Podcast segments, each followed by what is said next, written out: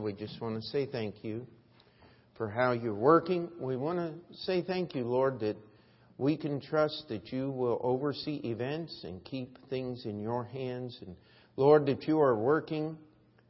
And Lord, we're thankful that you don't need us, but you want to use us. We thank you that you will use us, you will supply, you will give us what we need to serve you.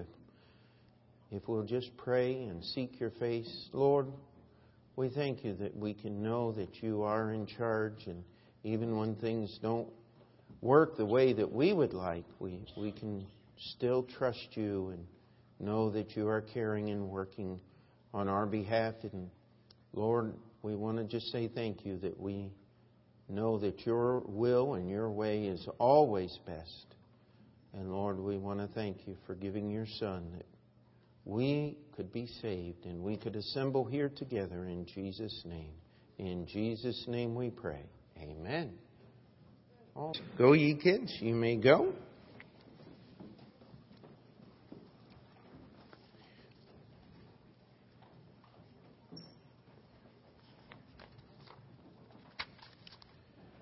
And um, let's take our Bibles and go back to 1 John, if we can.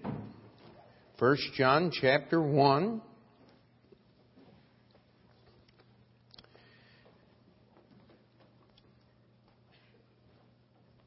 says that which was from the beginning, which we have heard, which we have seen with our eyes, which we have looked upon, and our hands have handled of the word of life. For the life was manifested, and we have seen it, and bear witness, and show unto you that eternal life which was with the Father, and was manifested unto us. That which we have seen and heard declare we unto you, that ye also may have fellowship with us. And truly our fellowship is with the Father, and with his Son, Jesus Christ. And these things write we unto you that your joy may be full. This then is the message which we have heard of him and declare unto you that God is light and in him is no darkness at all. If we say we have fellowship with him and walk in darkness, we lie and do not the truth. But if we walk in the light, as he is in the light, we have fellowship one with another, and the blood of Jesus Christ, his Son, cleanseth us from all sin. If we say we have no sin, we deceive ourselves, and the truth is not in us. If we confess our sins, he is faithful and just to forgive us our sins and to cleanse us from all unrighteousness. If we say that we have not sinned, we make him a liar and his word is not in us. Let's read the first verse of chapter 2. I, My little children, these things write I unto you, that ye sin not. And if any man sin, we have an advocate with the Father, Jesus Christ the righteous. And of course, the sentence goes on, but I just wanted to get that little admonition in there so we can get a hold of how John is writing here, and he is trying to help us understand. He is writing to people who believe on the Lord Jesus Christ. He addresses them as little children. And, uh, you know, there is something that we, we can think about, and uh, it is uh, Christmas season. Christmas is Friday, and Christmas Eve is Thursday, and I'm looking forward to the uh, Christmas Eve service. I don't know what it is, but I, I just like decorating the tree and singing the carols, and and uh, it just brings back so many memories of of a little child and and, and a time when uh, the cares and the pressures uh, of this life weren't uh, what they are right now. But I also like to see others making memories and things as well. And we need to enjoy our service for the Lord. And, and that's what fellowship is. And we talk about this. Uh, John has left us here in verse 3 and 4, where we finished the last time, he says, we declare these, this message about Jesus, the things that we witnessed, the things that we've seen, the things that we've heard, so that you could have fellowship with us. And we get to verse 5, and, and, verse 4 says that our joy might be full. This then is the message which we have heard of him and declare unto you that God is light, and in him is no darkness at all. If we say that we have fellowship with him and walk in darkness, we lie and do not the truth. Now, here's the idea of fellowship again. And, and this is where, where we start tonight. This then is the message. We declare unto you that God is light. Now, light is what allows the eyes to see. You cannot see without light. I mean, we've used this example. How many of you have ever been underground in one of those caverns? And what's the thing that they always do when you get underground? They turn off the lights. How many of you like that? I, don't like that. I, I, I, I don't even like uh, going into some of the recesses of this building in Brooklyn. I'm afraid something, uh, it just might crawl out of there that's that's in there. And and uh, as we've opened up some of the things, it it uh, there was definitely some kind of life form in there, building nests and and, and things. And and of course that's always. Uh, unpleasant when you find that someone's been in a space before you. And uh, I, I like the light. I like lots of light. How many are with me on that? And it tells us that God is light. Now, some of you may remember back to a time when you were unsaved and the Bible was just a mass of confusion. How many would say, that was me? I mean, the Bible just seemed like a bunch of contradictions. It was just a religious book. I'd heard about it. Now you read the Bible for yourself, and all of a sudden it makes sense. Well, you know what happened? God turned on the light.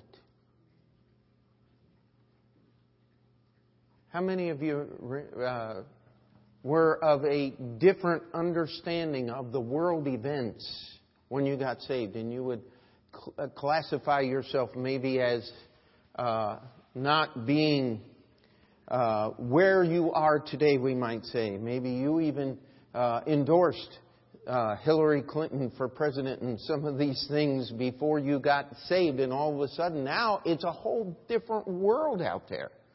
Things that you used to say, oh, that's good. Now you go, oh, wow. What happened? The light came on. You could actually see things. And things that once looked one way look completely different. How many of you have ever painted a room or put some paint on the wall and it looked like a different color than what you bought in the store? You know why? Because different lights make different colors. Years ago, before my wife, well, actually, as my wife was getting married, someone gave her a lead crystal swan. It was purple. It's very pretty thing. I just molded, uh, someone heated up the lead crystal and just molded it out of that. And unless you put one of those Obama bulbs, you know what I'm talking about? Those fluorescent bulbs in your thing that you're supposed to save the world and poison you all at the same time. I, sometimes I wonder if there's not a plot there. Uh, excuse me for digressing. But you put in one of those cheap, garbagey fluorescent bulbs, and you know what happens to that beautiful purple swan? It turns the most horrid pale green. Because the light that comes from that CFL bulb interacts differently and transfers through the molecules of that crystal, and it changes the color. Now, this, these are things that happen because of light.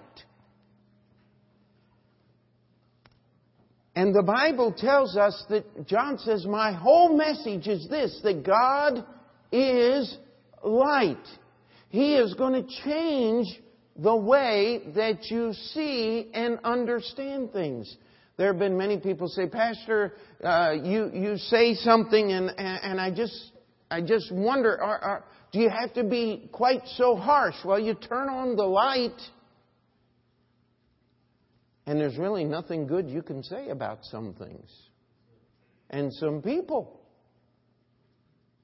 who claim to be leaders and claim to be helping us.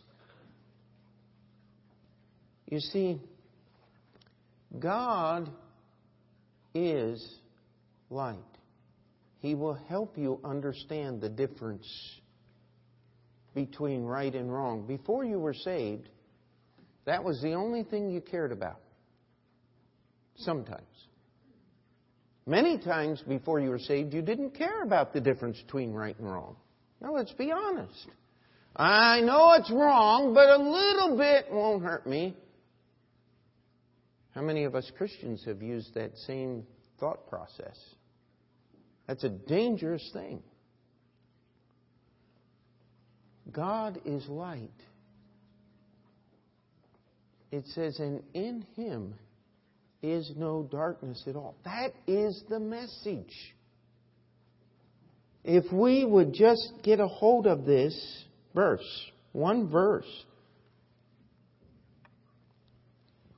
it would change everything because how many times do we accuse the Lord of doing something just a little less than we might like?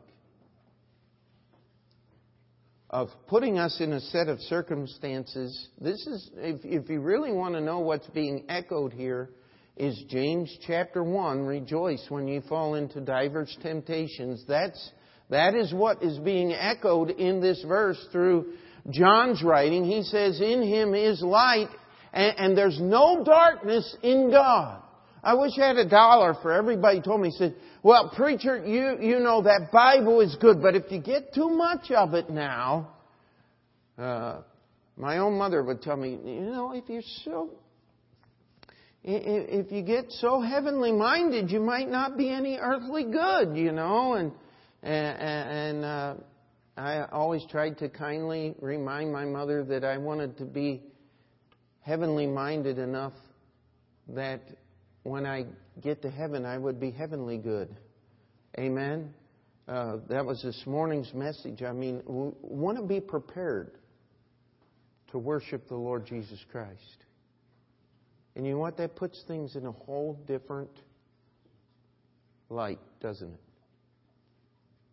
When we look at our lives, when we look at our struggles, when we look at what we face and, and the real battles that we fight, if we could understand something, that God is light.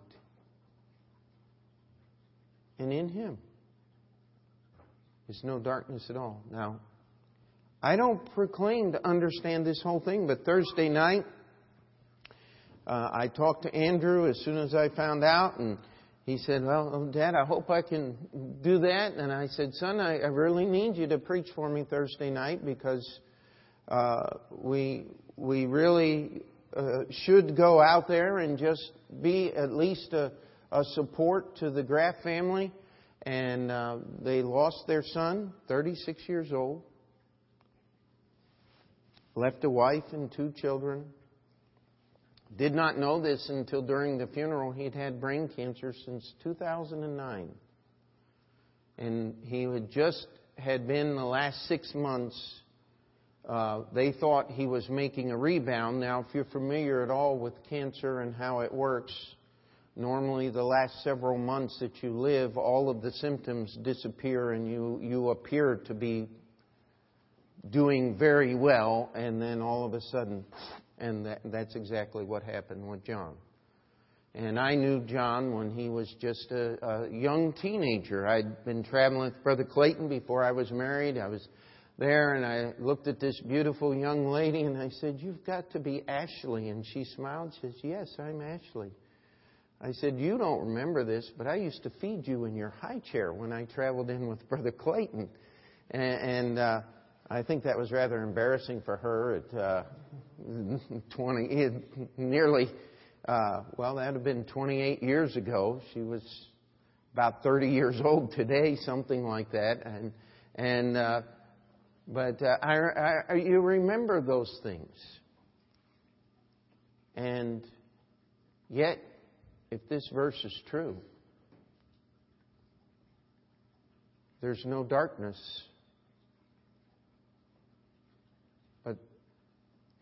There's some pretty tough things to deal with.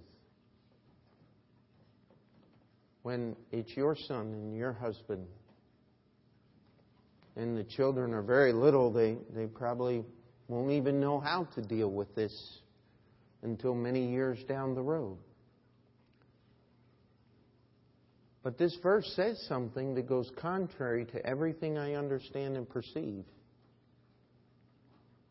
It says, God is light, and in him is no darkness at all. Now, that's a tough verse. But if I'm going to trust,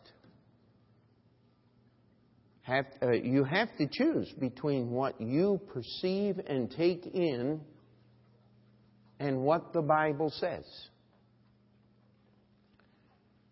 And, and if I can just digress a moment to, to illustrate this in a very stark way, this is the root of all mental illness is you have to be able to believe someone else's perception of what's going on around you more than your own. If you cannot do that, you're, you're going to find yourself in Uh, a very special place with a lot of very special people taking care of you. Because we all have to be able to listen to other people explain what is going on around us. If you are the sum total of your interpreter of reality, let me tell you something. You're going, to find yourself in trouble one day. Long before my mother in law was actually married, she was traveling in, in a plane with a young man who had just gotten his pilot's license, and he began to tell her that the instruments never lie and and sometimes you get disoriented, but you've got to trust the instruments in the plane. And she looked down at the thing, and the instruments said they were flying upside down. And she told him, said, we're, we're upside down. That's what the instruments say. And he said, No, no, I know we're flying. No, they were flying upside down. And if she had not convinced him thoroughly to pay attention to what was on the instrument board, she would have died that day, along with the pilot in the plane. You see, if you don't let God's light determine what is true and what is false,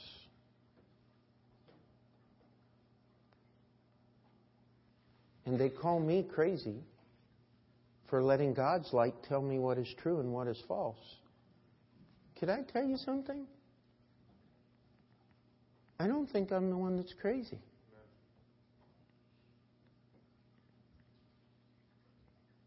You have to.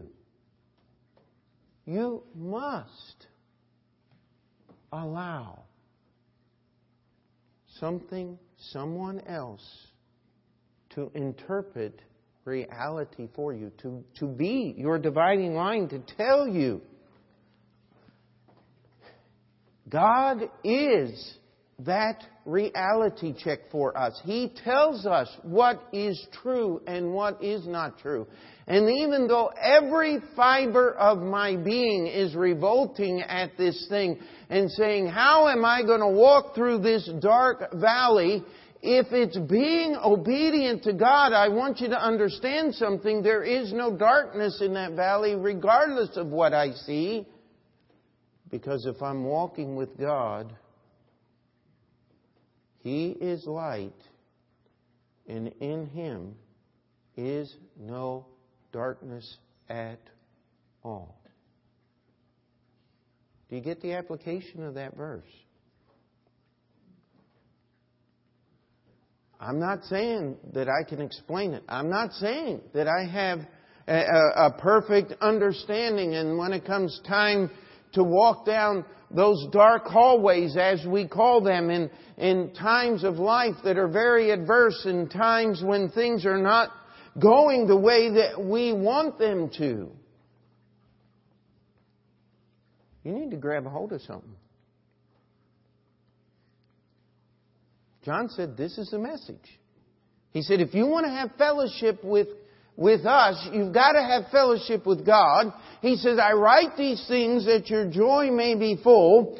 He says, This then is the message which we have heard of him and declare unto you. Jesus said, I am the light of the world. Let's take a moment and go back to the Sermon on the Mount for just a minute. We need to get this one uh, passage here.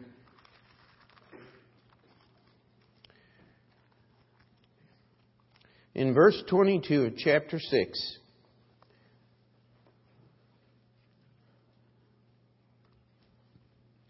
it says, The light of the, this is Matthew chapter 6, verse 22.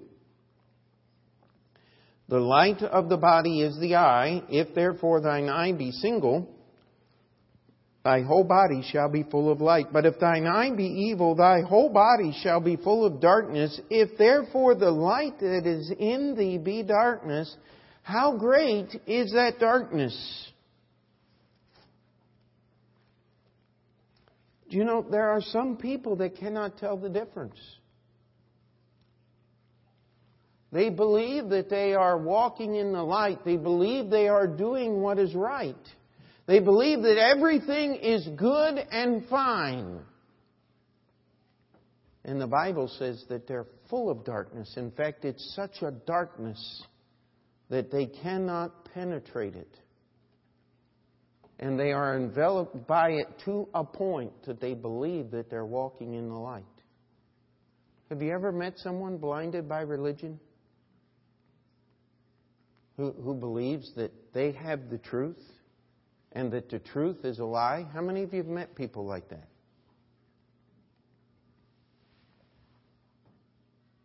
How many of you remember the struggle you had to go through to understand and to begin to perceive things by the light of the person of God and to see things correctly instead of incorrectly? And this is a battle that, that we face. But if you want that joy that he's talking about in verse 4, you, you've got to get a hold of this truth that God is light, and in him is no darkness at all.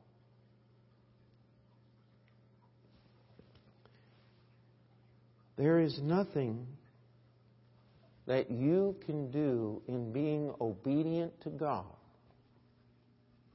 that is going to lead you toward sin.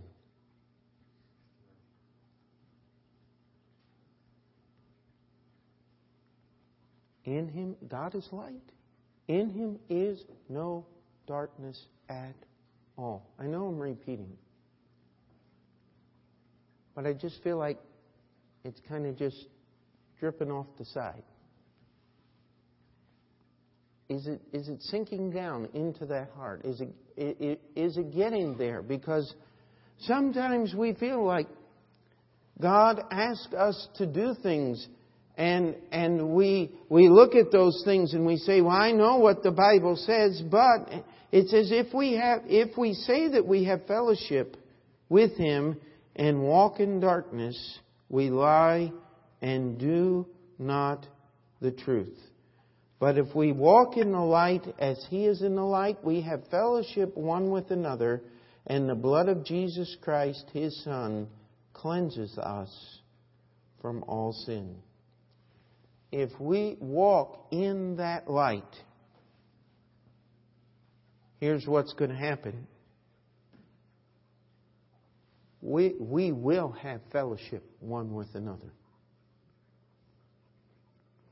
And I can give you stories, those of you that have been to other churches, uh, have lived in other places, you know this is true. You get with someone who loves the Lord and wants to serve the Lord. It's just like we've been old friends, even though we've never met before. We're doing the same thing. That's one of the things I love about Heartland. Is if I meet someone that is convinced and is serving the Lord and believes in, what's going on at Heartland Baptist Bible College, guess what? I know I have a friend. I know I have somebody I can fellowship with. Because we're not in agreement because we're loyal to an organization. We're, we're not just trying to keep something going there to, to keep the uh, flame lit, as we might say. I, I remember what happened at the college I went to, and there was only there was one overriding factor. We want to keep the school alive. Well, the school is alive today, deader than it's ever been. Because, see, the goal was just keeping the organization alive. And they've compromised nearly everything that they've ever taught on campus, at least when I was there. Uh, they still teach that you get saved by grace through faith, but they have a, a, a, a faith in God that doesn't change a thing about you. Your dress stays the same, your clothes stay, I mean, your music stays the same or gets worse in some cases. Uh, I never listened to that rattle trap garbage even when I was a rebellious teenager. And, and now it's all rock music, everything is there. I hated that stuff before I knew it was wrong. There's just something in my soul that said, I don't, I don't want to listen to that garbage. I never even liked Elvis at all. It's just not me. It sounded like he needed to take two aspirin and go home and get over whatever it was that he got. You know what I'm saying? And I still recommend that for those guys that pull the mic right up to their face and, you know, look like they're in pain. Uh, take a couple ibuprofen, go home, get over it, come back and sing when you can hold a microphone like a human being. Amen? Am I the only one that's like that?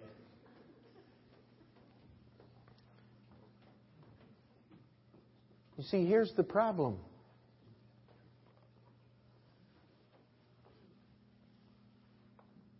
What was the final deciding factor, the line of demarcation? What made the difference between what was right and what was wrong? Was not determined by the words of this book, but by keeping the organization alive. And that's what destroyed Baptist Bible College in Springfield, Missouri. Now, some would argue and say it's not been destroyed, it's been improved. But see, I have no fellowship. I have no basis of anything to fellowship about. But I'll tell you what, I've met more than one old time preacher that just says, we're just trying to preach the Bible. Boy, there's just something that lights up. Something that makes a connection there. I like being around old preachers. You know why? And by the way, you have to be old for me to call you old today. Amen?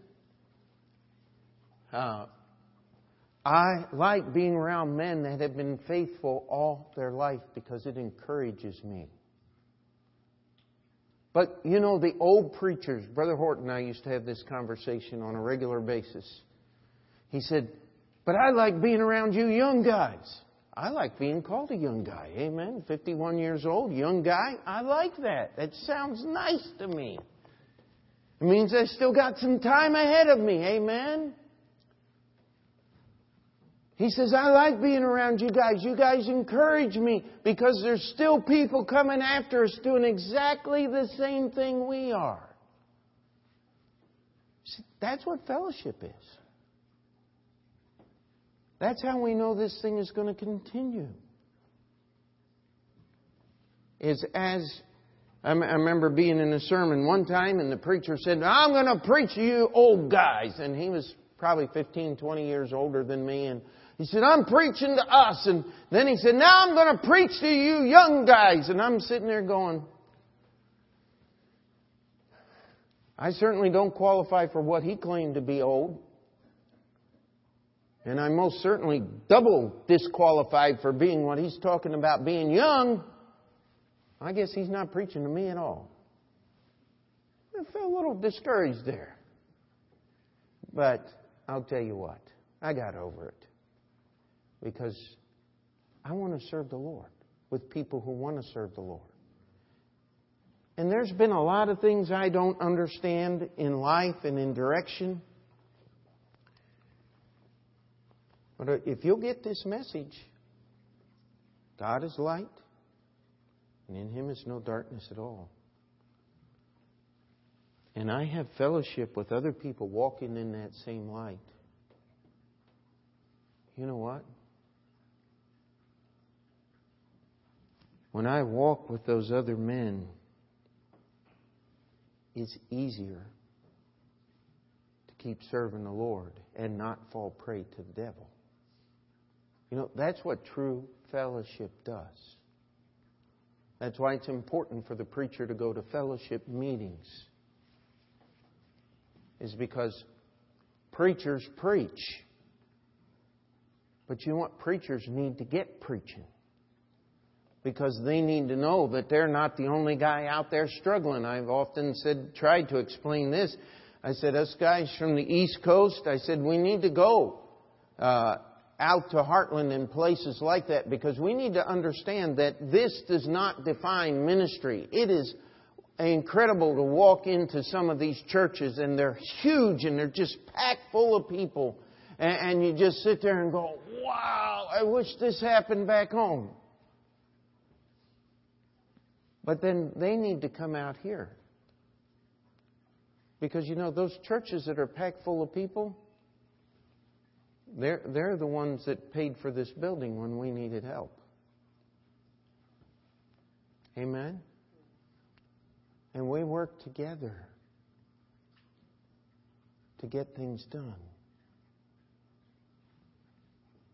We can have fellowship, but our fellowship has got to be defined by the light. And God is that light. And if we'll define our fellowship by that light, and of course, that just ought to be true inside a local church a thousand times more than it could ever possibly be in a fellowship of pastors. Could we say amen to that? Because we're striving together as members of the same body to serve the same Christ. And you know what happens? Sometimes we get rubbed the wrong way just a little bit. You ever pet a cat backwards? Uh, they normally don't like it very much.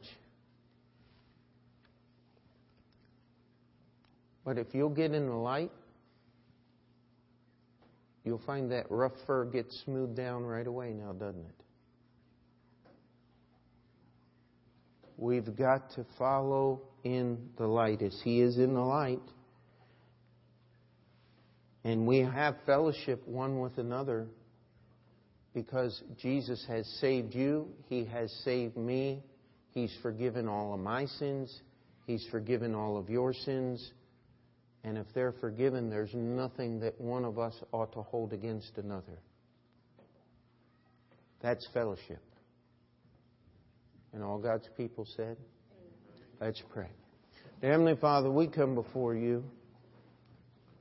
And Lord, we need our eyes tuned to your light. We need to know, and Lord, as even now as we think about some of these things, and I think about the Graff family, and Lord, we would honestly try to understand what they're going through as, as very dark days, as a, as a very deep time. And yet your, your word tells us that there's no darkness in you at all. And so, Lord, we trust that your comfort will be greater than their sorrow, and that your strength will be greater than their weakness, your supply greater than their loss, and that you would bless this family as they endeavor to serve you and continue to serve you. Now, Lord, we need you to work in our hearts and lives. It's an amazing thing. If you dim the bulb, the darkness just creeps in. And Lord, we ask that you would help us to understand that you are light. And the closer we get, the better off we are. The more we walk in that light, the more we're going to find fellowship with true believers in Jesus Christ. We ask you to do your work in our hearts and lives. In Jesus' name we pray. And before we finish our prayers, we normally do, we'll take just a moment. If you need to pray right there at your seat, that's fine. If you need to slip out and spend a few moments, please do.